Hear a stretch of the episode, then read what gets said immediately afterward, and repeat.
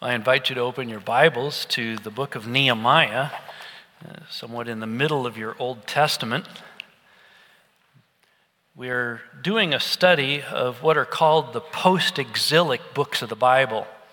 What that means is the books of the Old Testament that were written after Judah had been carried into captivity, and then around 538 or 9 BC, King Cyrus of Persia allowed the Jews to return to the land of Judah. And so there was this return and a number of books that were written during this period after they had been exiled in Babylon and now a remnant had returned to Jerusalem. Um, we've looked, for example, at Ezra and then that led us into a study of Haggai and, ne- and Zechariah. Today we look at Nehemiah, and then we'll look next week at Malachi and be done with our study of these post exilic books. Now, I'm going to mention a name to you, a fellow who died, I believe, just last month at the age of 100, who at one time was regarded as the most powerful man on earth. Some of you will remember his name, but most of you, it may be a name that you wouldn't know, such as how quickly people fade from the stage of world power. The man's name was Henry Kissinger. Uh, Kissinger was the Secretary of State under President Nixon and Ford and had actually been involved in a variety of very significant things on the world stage. For example, it was he who opened up the door in relations between the United States and China. It was he who developed the strategy by which the United States exited the Vietnam War. It was he who helped to resolve the great Yom Kippur War conflict between Israel and her Arab neighbors in 1973. Now, Kissinger came from Germany, so he had a rather thick German accent. And though you don't know him if you're too young, uh, those of us who are old enough will remember him very well, especially that thick German accent. And I actually learned to imitate him. You want to hear my Henry Kissinger impression? All right, all right, here we go. External encirclement plus internal demoralization plus nuclear blackmail equals piecemeal surrender.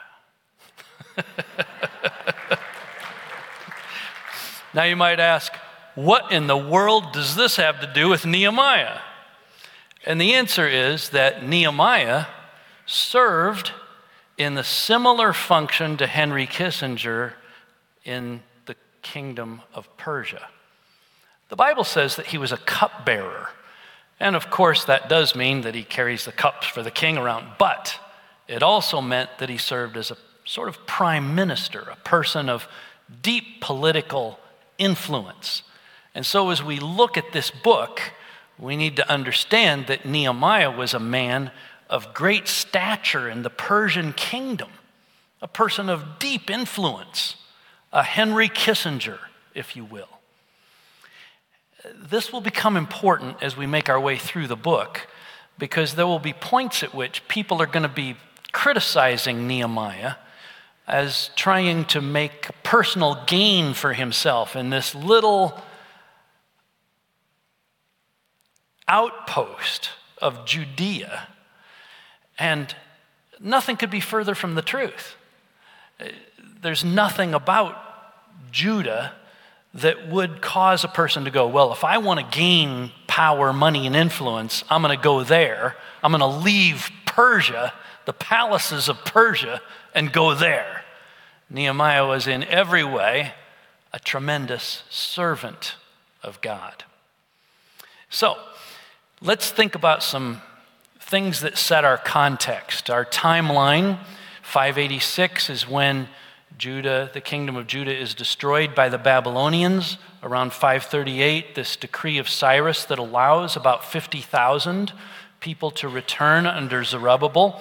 And Ezra chapters 1 to 6 were written during that period of time as the temple is rebuilt. There's some hiccups there, but it finally gets completed in 515 BC as a result of the ministries of Haggai and Zechariah.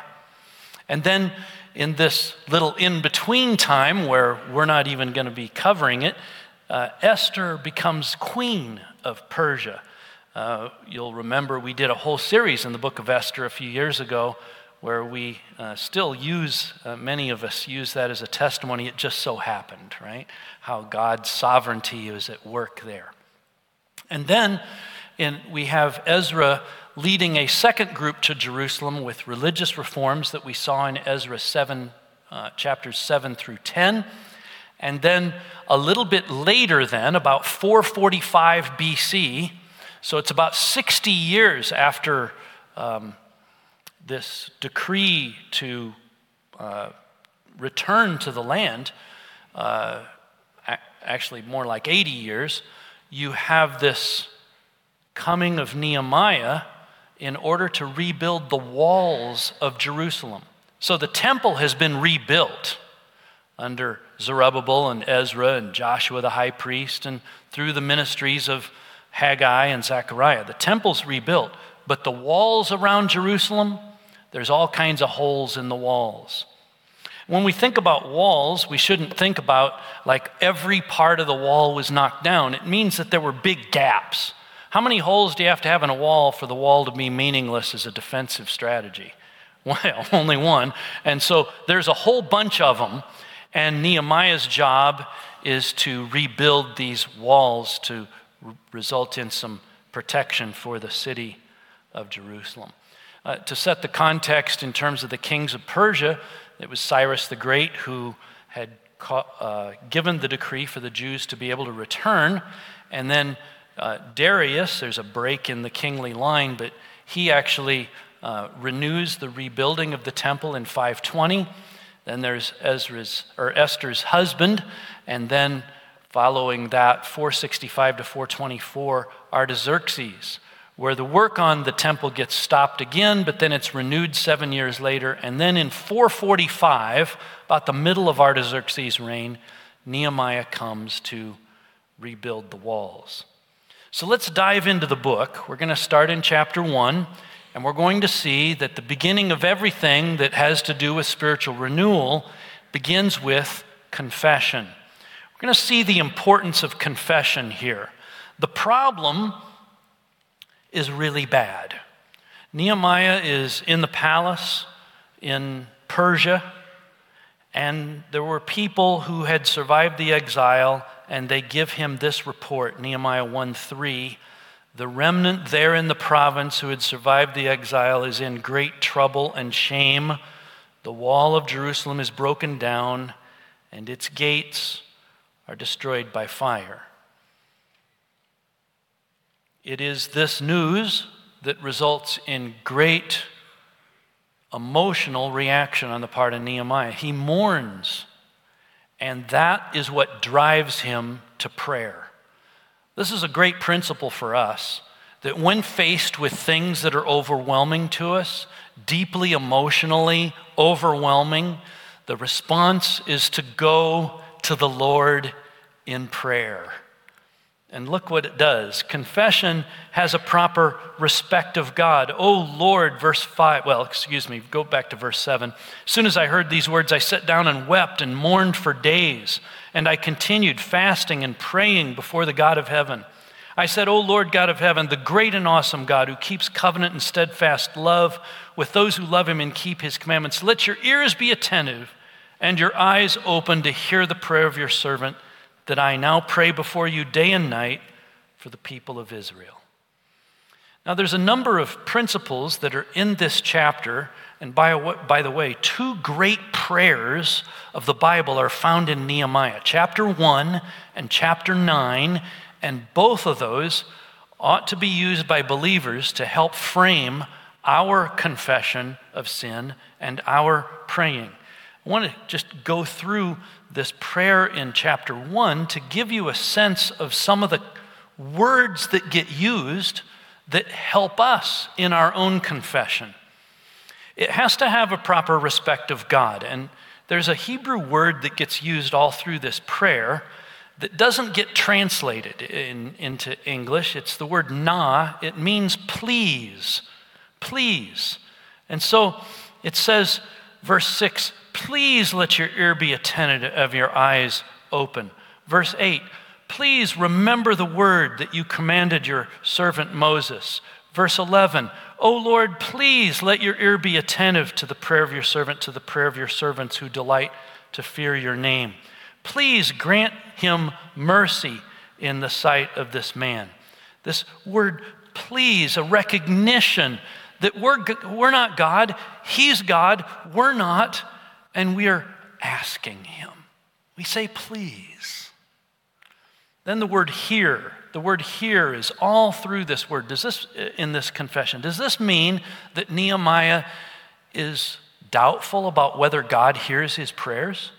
No.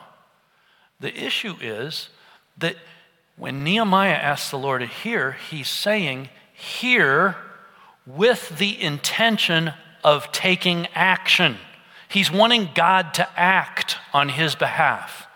And so when we say the word hear, H E A R, in this prayer, we should recognize that Nehemiah is calling on the Lord not just to listen to the words of his prayer, but to take the action of those words and, and then act himself.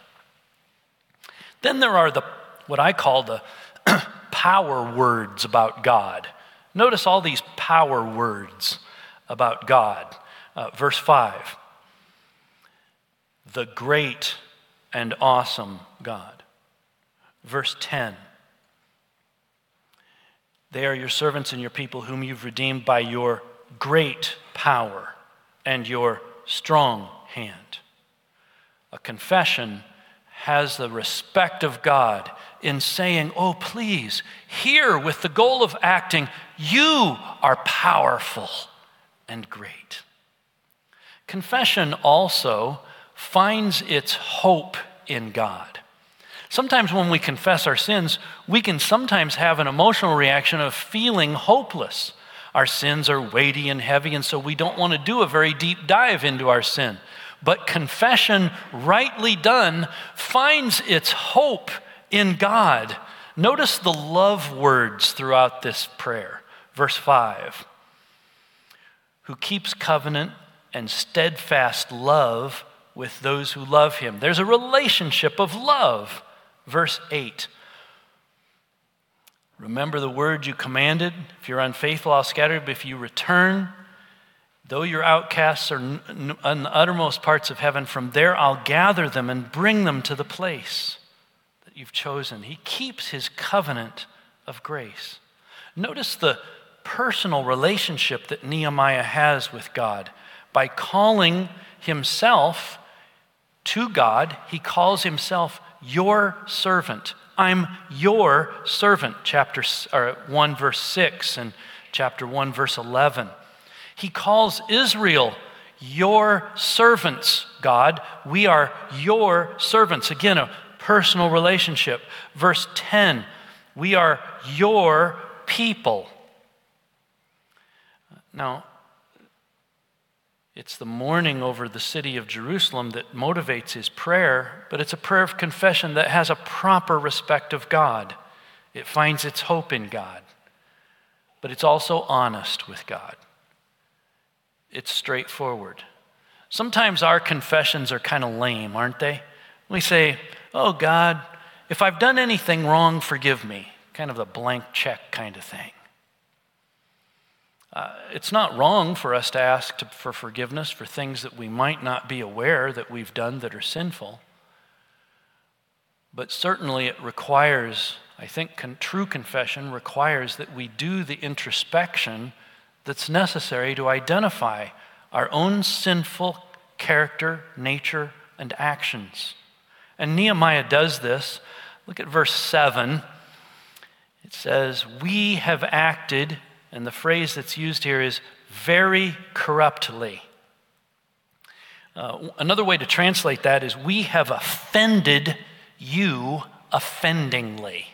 It's kind of a, uh, intensification. We've offended you offendingly. He's honest with God about the nature of sin. And so, Nehemiah, as he embarks upon this great work of building the walls of Jerusalem, rebuilding the walls of Jerusalem, begins with the importance of confession. Now, in chapters 2 through 4, we see the rebuilding of the walls. Chapters 2, verses 1 to 8, talks about the goodwill that Nehemiah has with the king, King Artaxerxes. And King Artaxerxes actually sends Nehemiah. It says in verse 8 The king granted me what I asked, for the good hand of my God was upon me. And it actually began by the king noticing that Nehemiah wasn't himself. He says, You're not sick, but you don't look good. Why are you so sad? And that leads to a conversation that leads to the king granting Nehemiah this beautiful trip to Jerusalem in order to rebuild the walls. So, in chapter 2, verse 9, you have Nehemiah identifying the problem. He inspects the walls of Jerusalem. Now, there's some debate about uh, what the nature of the walls was, but I'll talk about that in a second. It looks like Nehemiah went around this way. Just, he, he came from here, made his way as far as he could till he saw too big of a gap, and he came back this way, okay? So that's kind of his inspection of the walls of Jerusalem. And along the way in this inspection, he sees that things are tough, but there's also going to be some opponents. Isn't that terrible? That beyond the physical problem of rebuilding the walls, Nehemiah is going to have some people that are against him, against the very idea of rebuilding the walls. Look at verse 19 of chapter 2. When Sanballat the Horonite and Tobiah the Ammonite servant and Geshem the Arab heard of it, they jeered at us and despised us and said, What is this thing that you are doing? Are you rebelling against the king? You see, they're going to accuse Nehemiah of insurrection, of rebelling against King Artaxerxes. He who had been the cupbearer the king is now going to be accused of this rebellion by these guys. It may be helpful for you to know where these three guys came from, and I have a map. So, this Tobiah is from the area of Ammon, which is across the Jordan River. You need to know that this map is east is up, okay? So, in case you're kind of worried about that, east is up. And Tobiah is over on the other side of the Jordan River.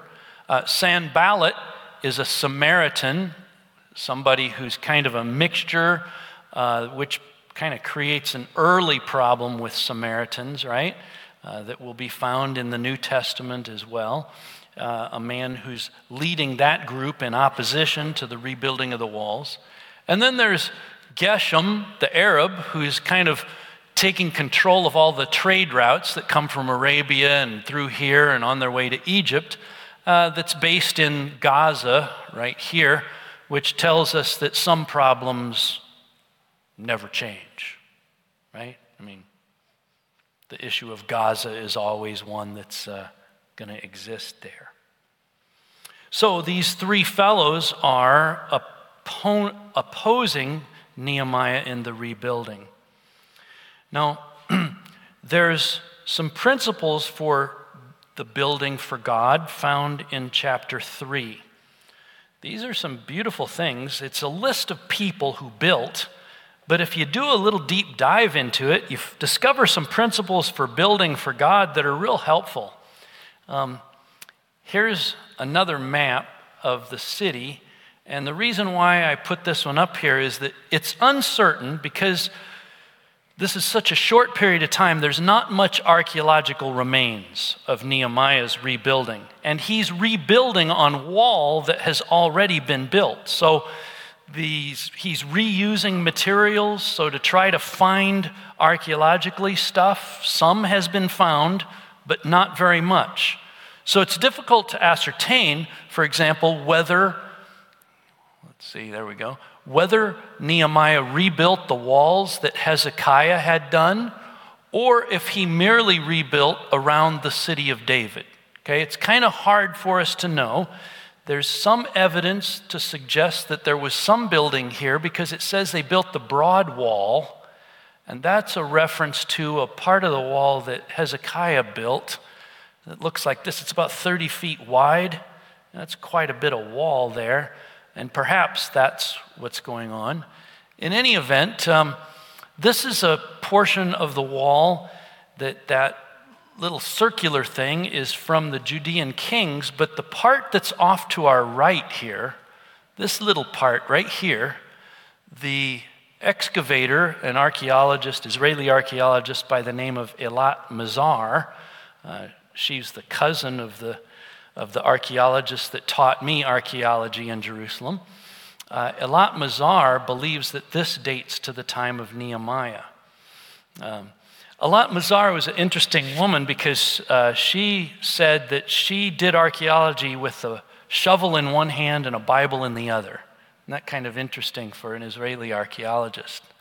Um, so, where this lady is standing here is the part of the wall that she thinks Nehemiah rebuilt, and this part that's right here was existing already that was done by the Judean kings and that Nehemiah's team just rebuilt there. I want you to notice for a moment how, well, amateurish Nehemiah's wall looks.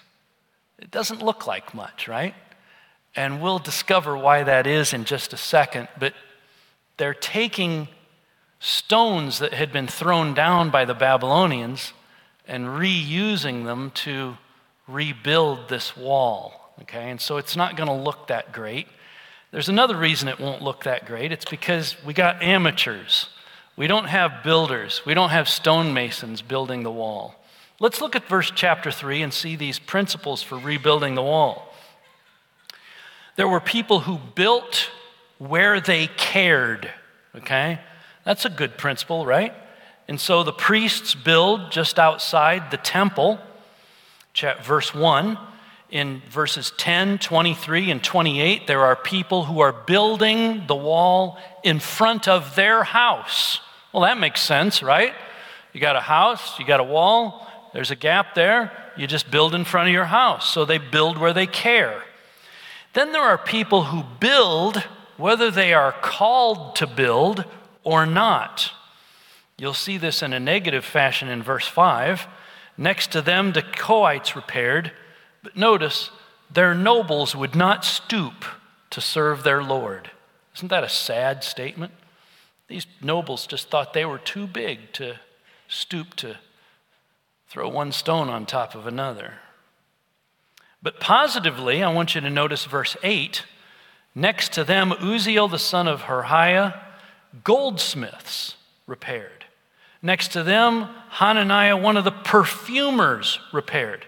Now, I don't know much about goldsmiths or perfumers, but I know that their typical job was not grabbing great big blocks of stone and rebuilding a wall, right? So that's why this might look like some goldsmiths and perfumers did it, right? It's not their normal job to do. But they're doing it whether they are called to do it or not. Uh, you'll see that verse 31, there were some more goldsmiths and merchants, you know, people that just aren't normally builders doing some building. Then there's building whether you are strong or weak.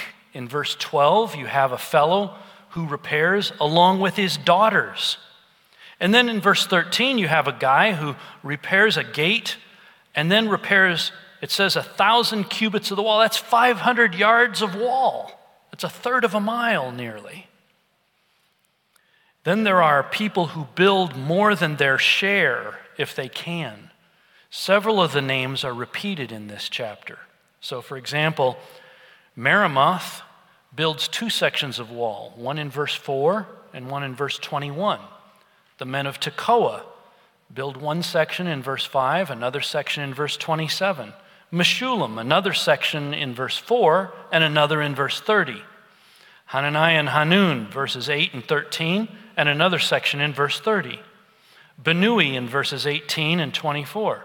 This, this, and they built another section, is something that gets repeated through this chapter. They build more than quote unquote their share. This is a good principle for us, right?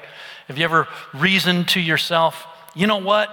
I'm doing enough around this church. I'm doing enough. It's time for somebody else to do their share. You know. I hope the words of Nehemiah bring conviction to our hearts on that one. Um, and then nobody's building is more important than another's. These people are coming from all over the, the, the province, and the priests are working alongside the merchants. It's not like one person's job is more important than another because you want to get the wall built. Chapter 4 Opposition to building is inevitable. Look at the outside opposition that comes. Verses 1 to 6 is belittling uh, Sanballat was angry, greatly enraged, verse 1, and jeered at the Jews. What are these feeble Jews doing? Will they restore it for themselves? Will they sacrifice? Will they finish up in a day? Will they revive the stones out of the heaps of rubbish and burned ones at that?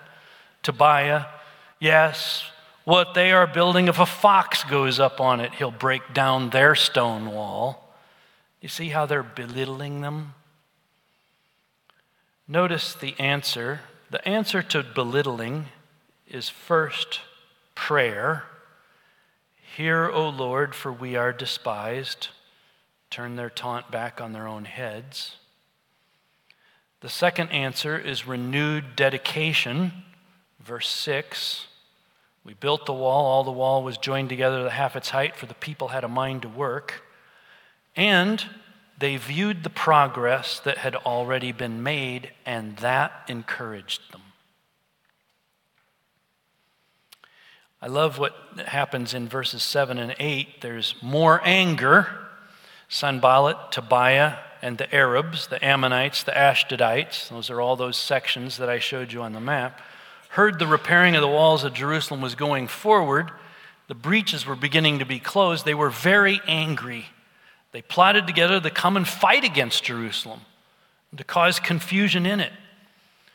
What do you do when you face this kind of opposition? And the answer is first prayer. Anytime we face a difficulty, our first response as God's people must always be to pray. Go to the Lord in prayer. And this is what happens in Nehemiah. He goes to prayer. But notice he does something else. Verse 9, chapter 4 we prayed to our God and set a guard as protection against them day and night. So there was this twofold answer one, asking God what only He could do, but then doing what you can do, which is to provide for some defense of the city. There's weariness and fear in verses 10 to 14.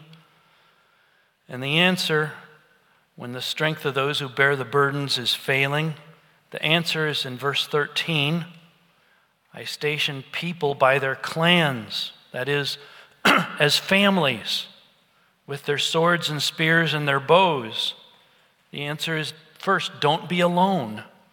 The second is verse 14 do not be afraid of them. Remember the Lord who is great and awesome. So don't be alone. Be reminded of God's character and of why you are building.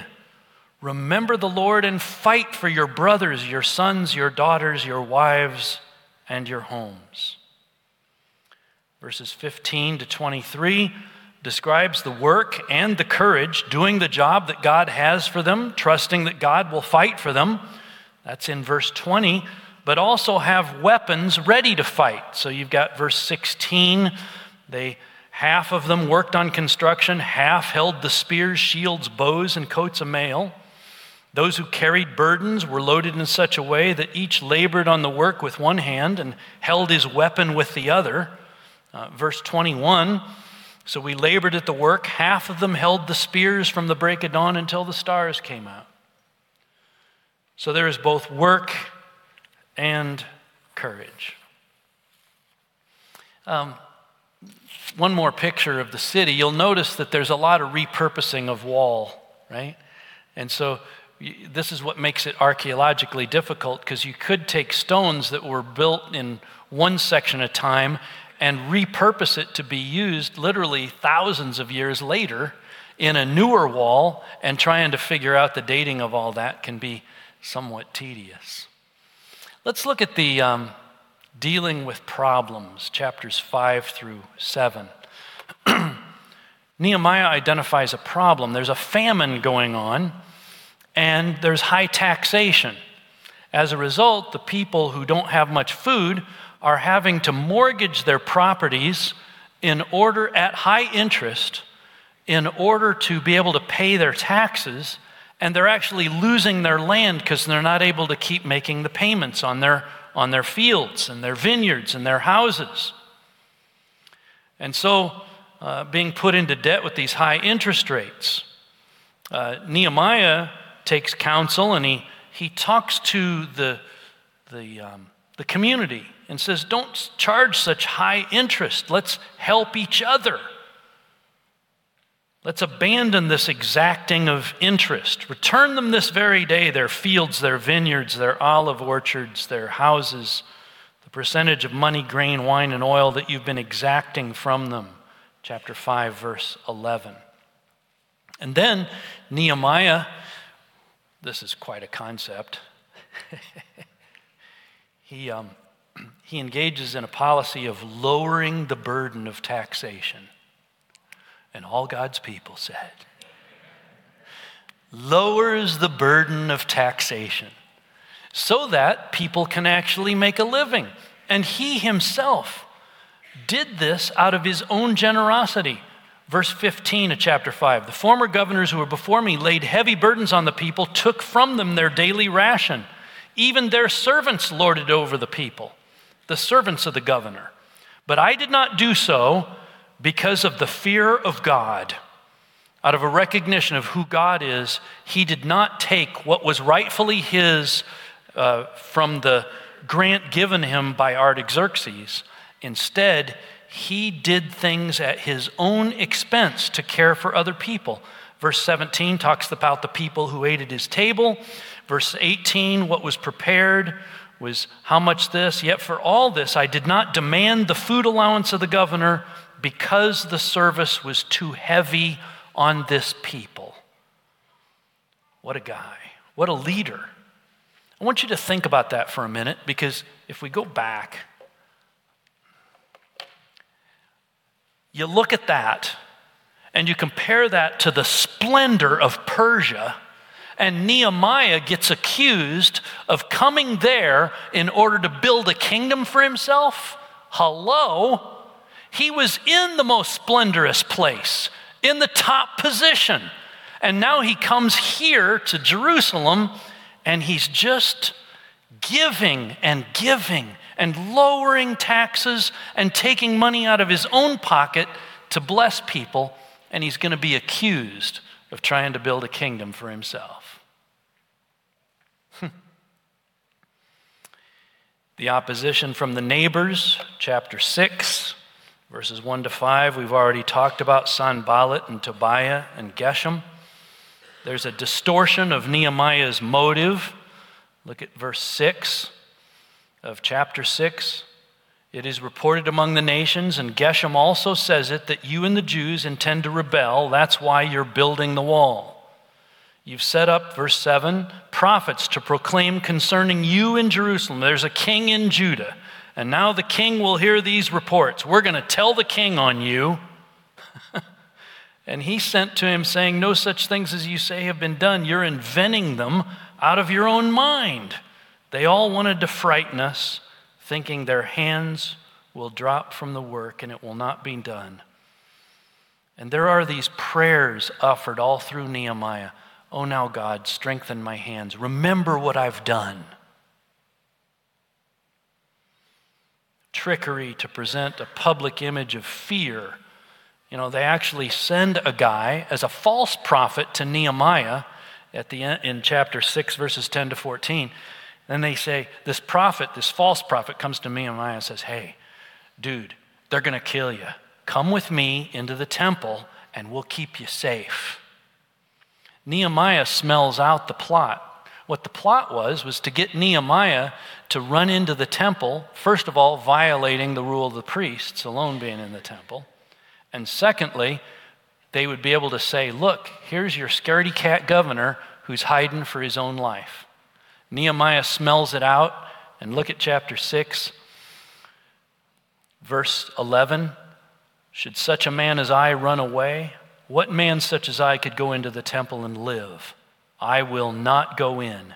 And I understood and saw that God had not sent him, but he had pronounced the prophecy against me because Tobiah and Sanballat had hired him, hired him to be a false prophet.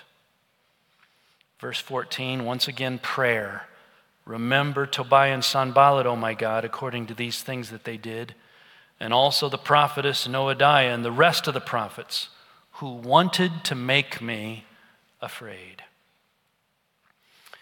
In chapter 6 through 12, then, we have the recovery of community and of the scriptures. Chapter 7 is the recovery of the community. It almost looks exactly like Ezra chapter 2. It's a list of returned exiles beginning with the men of the people of Israel, along with priests, Levites, temple servants, son of Solomon's servants, and those at the end of unprovable descent, along with the totals. We did all that at the church picnic, if you remember, from Ezra chapter 2. In chapter 8, we not only have the recovery of the community, but the recovery of the scriptures. Um, Ezra reads from the law from early morning to midday. How would you like that? Um, Ezra returns. Now, this is Ezra about 60 years later from when he had arrived in the land. And now he's, he's an old man. And he's reading from the law. And look at verse 4. Ezra the scribe stood on a platform that they had made for the purpose. You ever wonder where pulpits come from? Now, this is an early reference to a pulpit. And verses 7 and, and, Ezra, verse 5 of chapter 8, opened the book in the sight of all the people, for he was above all the people, and as he opened it, all the people stood. Now, this isn't a command, but it is a good practice that we do from time to time here, don't we? That as we read the Word of God, we stand out of a recognition that we're reading God's Word. And Ezra blessed the Lord, the great God, and all the people answered, Amen, Amen lifting up their hands. I love that. They bowed their heads and worshiped the Lord with their faces to the ground. And then there's a list in verse 7 of chapter 8 of all these guys. And it says that they helped the people to understand the law while the people remained in their places. Look at verse 8, Nehemiah 8 8, because this is the, uh, a, a key text regarding the importance of the exposition of Scripture. These guys read from the book, from the law of God, clearly, to read from the law clearly, and they gave the sense so that the people understood the reading. This is expositional preaching. They're expounding the scriptures. And notice the response to the word of God in verse 9. Nehemiah was the governor, Ezra the priest, the Levites who taught the people said to the people, This day is holy to the Lord your God. Do not mourn or weep. And the reason why was that the people were mourning and weeping because they heard the word and they understood it and they recognized there's a huge gap between where they're living and what the word of God says. But notice, they say, Nehemiah said, Go your way, eat the fat, drink the sweet wine, send portions to anyone who has nothing ready, for this day is holy to our Lord. And don't be grieved. Don't be grieved by this. The joy of the Lord is your strength. So the Levites calmed all the people, saying, Be quiet. This day is holy. Do not be grieved. And so the result is all the people went their way to eat and drink and send portions and to make great rejoicing. Why? Because they had understood the words that were declared to them. One great response of the right exposition of Scripture is joy the joy of understanding God's word and being able to say, I understand it and I know where God wants me to go and what He wants me to do as a result. This is the power of the exposition of Scripture. Chapter 9 is the recovery of corporate confession of sin. Verses 1 to 4 For one fourth of the day, they read the Bible. For another fourth of the day, they confess their sins. Wouldn't that be amazing if we did that? One fourth of the day, reading the scripture, one fourth of the day, confessing our sin. In verses 5 to 8, they declare the attributes of God. Look at verse 5. Stand up and bless the Lord your God from everlasting to everlasting. Blessed be your glorious name, which is exalted above all blessing and praise. You are the Lord, you alone. Verses 9 to 15, they declare the works of God and salvation from sin. They declare the justice and forgiveness of God by rehearsing all that God had done for Israel in its history. And then they declare in verses 32 to 38 the present state of things for the making of a covenant. Now, therefore, verse 32, Nehemiah 9.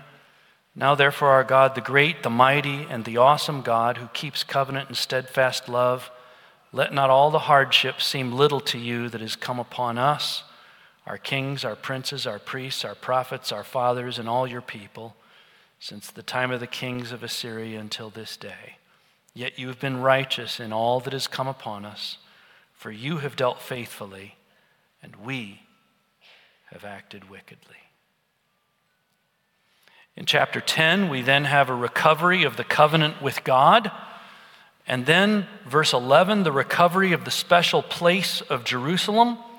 And then, chapter 12 is a list of the priests. And in chapter 12, verse 26, the one, one that's listed is Ezra. So we've got a recovery of the community and of the scriptures, of the corporate confession of sin, of the covenant with God, of the special place of Jerusalem. And lastly, we see the importance of pure worship. There's a procession a procession of worship uh, in chapter 12. And they start down here at the south, and there's two choirs. One goes this way up to the temple, and the other one goes either this way, or if you believe in the maximalist view, you would go this way. But either way, there's two groups of people starting from the south, heading up to the north to enter into the temple area to worship the Lord at Jerusalem. Look at chapter 12, verse 27. At the dedication of the wall, they sought the Levites in all their places to bring them to Jerusalem to celebrate the dedication with gladness, with thanksgiving, with singing, cymbals, harps, and lyres. You want to notice verse 31. I brought the leaders of Judah up onto the wall and appointed two great choirs that gave thanks. One went to the south on the wall to the dung gate. And then, verse 38 the other choir of those who gave thanks went to the north, and I followed them with half the people on the wall above the tower of the ovens to the broad wall.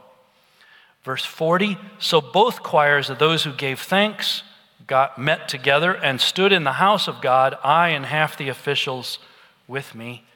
And verse 43 they offered great sacrifices that day and rejoiced, for God had made them rejoice with great joy. The women and the children also rejoiced, and the joy of Jerusalem was heard far away. Wouldn't you like to have been there to hear that unbelievable rejoicing? The rejoicing of God's people over his restoration of their lives and their city. Well, we'll get a chance to hear something like that this afternoon. Um, chapter 13, then, is the elimination of compromise for the white hot worship of God. You know, whenever we make compromises, it interferes with our worship. And in verses 4 to 9, one of those opponents, Tobiah, actually had a room on the temple complex. Nehemiah goes, Well, we got to get him out of there. He's one of our key opponents.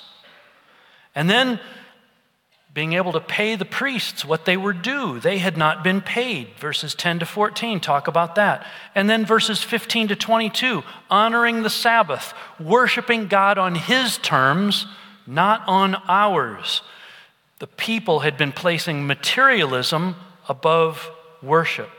And then verses 23 to 30, getting rid of the live together arrangements that we saw in Ezra 9 and 10, compromise with the world has always been the defeat of God's people. So, this is the importance of pure worship. Where do we go with this? Well, I want to conclude by telling what Paul Harvey termed the rest of the story. So, the temple uh, is active. Nehemiah rebuilds the walls of the city.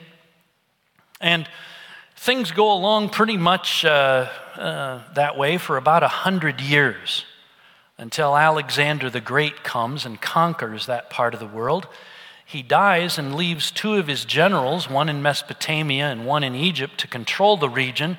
They fight each other. This is all stuff that happens between the time of the Old Testament and the New Testament. There's a series of wars that are fought in that period of time between the Alexander's uh, generals and then their uh, people that come after them that are in Egypt and Mesopotamia. They fight over the land of Israel. And um, eventually, there's a guy who's the leader of the region who does some horrible things. He actually sacrifices a pig on the altar of the temple in Jerusalem. This is about 169 BC, so it's about 400 years after Nehemiah. And the Jews rebel. They rebel against these Greek lords. And believe it or not, they gain their independence.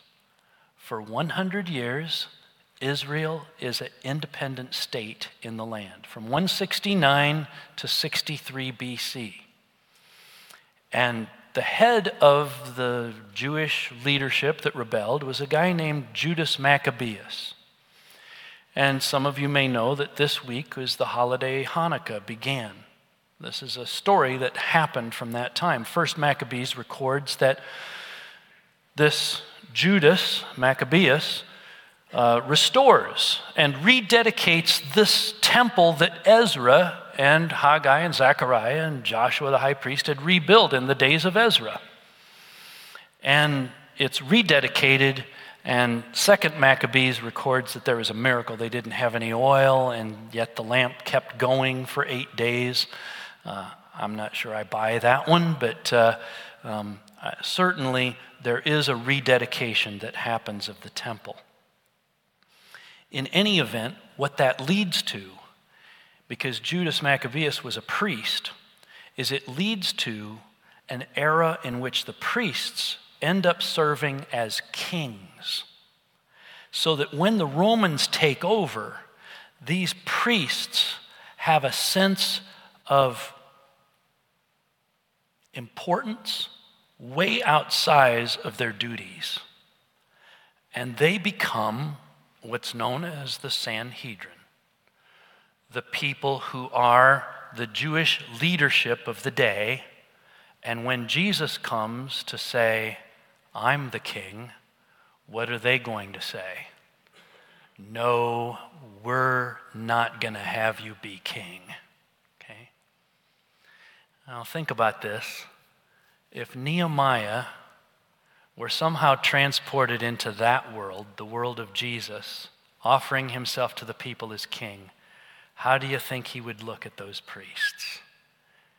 He would have to just shake his head in, in mourning. So, this morning, as we think about where does this lead us, we must always see how the scriptures lead us to Christ and to the worship of Him because of what He's done in opening the door for us, but also a recognition that Jesus is first the King of the Jews and that there will be a restored kingdom to the Jews with Jesus as King. This morning, as we go to prayer, would you pray with me that we would confess Jesus as King? Heavenly Father, take these words and multiply them in our hearts. Help us to recognize the importance of confession. Help us to see that there's principles of building for you that require courage on our part, but that we ought to pray first and have courage second. Help us to deal with the problems of our lives, just like Nehemiah did. And Lord, we pray that there would be a deep recovery of the community of the church and a recovery of scriptures and of the expositional teaching of God's word, a recovery of the corporate confession of our sin, of our covenant with you, and help us to recognize the importance of pure worship, eliminating any compromise for the white hot worship of God. Now, Lord, I pray that if there's anyone here who's never put their faith in Jesus, that they would see that all this leads to Jesus Christ. It all leads to Him coming and weeping over the city of Jerusalem because they refused to listen to Him as King. And that all of us in our pride would respond that way unless your Holy Spirit awakens us. So do that work of spiritual awakening in folks' hearts that they may believe the gospel and trust in Christ. In Jesus' name, amen. As I leave you this morning, I want to share two ways of application for you. First, this week, would you take the prayers of chapter 1 and chapter 9 of Nehemiah to form your own confession of sin? You don't have to take a quarter of the day every day to do it, like the people of Israel did, but take a moment to read through those confessions of sin and form your own confession of sin. Perhaps write it out. And then, secondly, ask the Lord to help you become a pure worshiper. That prayer in Psalm 139 Search me, O God, know my thoughts. See if there's any wicked way in me and lead me in the way everlasting. Would you stand for this blessing now from Nehemiah chapter 9?